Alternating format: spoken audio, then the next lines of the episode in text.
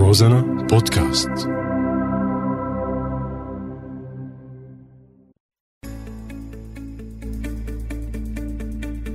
سوريات.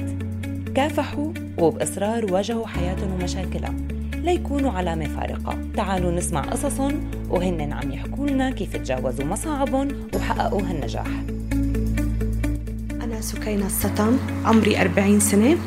كنت أشتغل سابقا معلمة وعندي هواية بالإعلانات كتير. أحب الدعاية والإعلان أحب هذا المجال.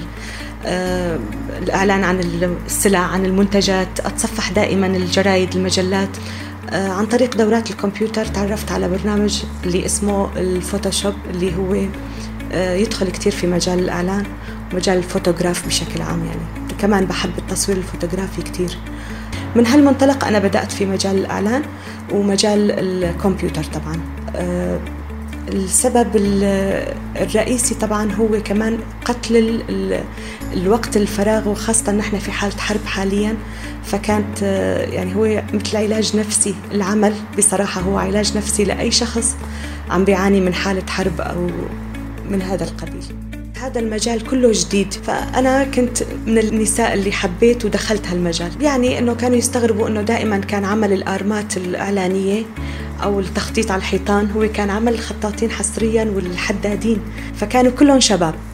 هي هي الفكرة أنه أنا أجيت اشتغلت على الكمبيوتر وصار هالشيء اللي أنا أصممه ينطبع ويتعلق كأرمة. على فكرة هو يعني يمكن ينعرض أكثر حتى من اللوحات الفنية لأنه موجود بيكون على كل المحلات اللي في السوق. يعني حلو كتير أنه كان دائما ينحط اسم الخطاط تحت الآرمة اللي يصممها لأي محل تجاري. ممكن أنه يصير ينحط أسماء نساء كمان على هاي الآرمة أو هاي الدعاية. أنا جورجين أحمد صاحب مطبعة ام جي بالقامشلي الشيء الفارق بين الرجل والمرأة بمجال شغلنا إنه في كتير صعوبات قدام الشغل. يعني مثلا التصميم شغلة مريحة نوعا ما بس الشغلات الثانية مثل تركيبات طلوع على السلم على الأدراج على الأساطيح هاي نوعا ما في هيك شغل عنا. ولكن السيدة سكينة استطاعت أنه تتخطى هاي الشغلات كلياتها. هي مثل ما بنعرف من زمان كمان عم تشتغل بهذا المجال.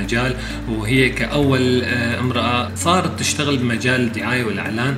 ونوعا ما شغلها كانت مميز. من بعد تجربتها في كتير بنات فاتوا على هالمجال وبلشوا عم يشتغلوا وحسن اشغالهم يوم بعد يوم. وهذا الشيء كتير أشوفه كويس ومميز. المجلة طبعا مو لوحدي.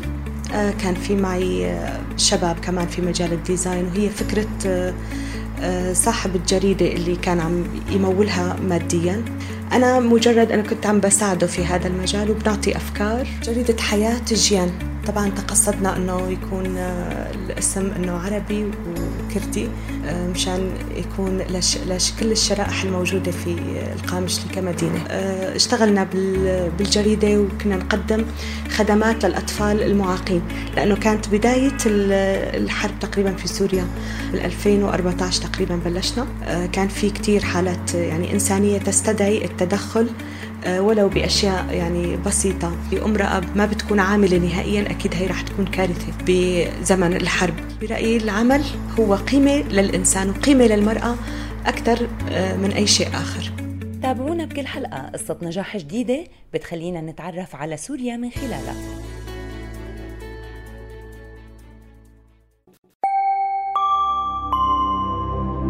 روزانا بودكاست.